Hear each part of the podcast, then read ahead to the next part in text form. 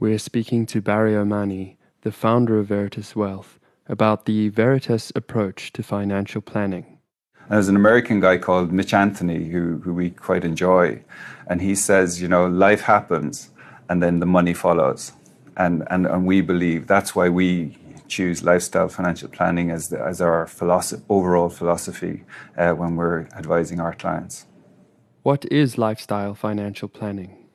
Yeah, so so normally an event, a life event happens for people, um, like they get retrenched or they retire or somebody dies around them, they inherit money, something like that, or they sell a business or whatever, and they get a, a lump sum of money and then they approach a, a financial planner. And typically, what a financial planner would do is the, the person walks in, they've got this lump sum of money, and the person, the, the financial planner, will try and understand the risks that the person is prepared to take, and then they will go and implement and invest the money. And then a year later, they come back and they see, well, how well has the money actually done? And we found over the years that that just it's not satisfactory. It, it doesn't actually work well enough, I suppose is probably the best way of putting it. And what we have uh, got to understand is that lifestyle, understanding the person's lifestyle, because every person that sits in, in, in the chair is completely different. It's, so uh, everybody has got completely different lifestyles. And what we do is we try and take people, we stop them in, in that moment where they have the money, and we say, okay, let's just go let's go walk up the top of a mountain here and let's look down on your life. And let's look at where you are now. But more importantly, let's have a look at where you want to be in the future. What we found is, first of all, 95% of people couldn't even tell us how much they spend on a monthly basis, as a, as a simple thing from a lifestyle point of view. They have no understanding of that. Most of us don't. The second, and, and then we, we start prompting them on, on issues like, well, what houses do you want to live in? Where do you want to send your kids to school? what cars do you want to drive, how often do you want to change them, and, and what holidays do you want to go on, and, and how often do you want to go on those holidays. Um, so we get people to start thinking more long term, and what, what happens is that they end up starting to put a, a plan or a journey, a life journey together for, for themselves as a family. Um, and that becomes very powerful because they're talking about their lives but actually, as a financial planner sitting here, it actually all has financial consequences eh, in doing that. And the interesting thing when we reflect on it in the long term is that some of these financial planning life decisions have got way more impact than the investments that we would have done uh, for them. Um, and getting people to understand the, the dynamics, the interdynamics uh, of those of some of those issues um, as life goes along.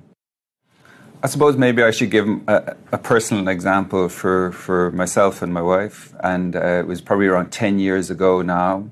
And we, our, our kids were coming up to, our, our son was coming up to choosing what school he, he had to go into. Um, our cars were kind of getting fairly old and, and a bit, uh, they were starting to cost us money and repairs and whatever. So we were kind of shifting as regards thinking of getting other cars. And we also came across a, a, a property that was offered to us, which we absolutely loved. But when we sat down, the, myself and my wife sat down, we had to have this conversation about okay, well, let's kind of look at these three issues separately but then we also must look at them together. Um, and like most people, um, we had to make choices and we had to have trade offs um, in that. Um, and we couldn't afford to do all three uh, of these of these things. And each of these issue, each of these um, lifestyle choices that we have, have got very complex um, issues that we had to deal with ourselves and to prioritize them and put values in on them as well. Uh, and then it came back to making the financial decisions, um, but we had to make them together. And it was a very healthy exercise uh, for myself and my wife to, and for us as a family going forward. In general, uh, there are three big decisions, and these three decisions come along at different times normally and um, they can have a massive effect on your, your overall financial situation when you when you get to retirement. So so the first is what houses are you going to live in? What home are you going to choose? Um, and how much you're going to spend on that. The second is is um, what cars are you going to drive and how often do you change those cars? And the third thing is uh, education. You know, are you going to go private? Are you going to go uh, into government schools?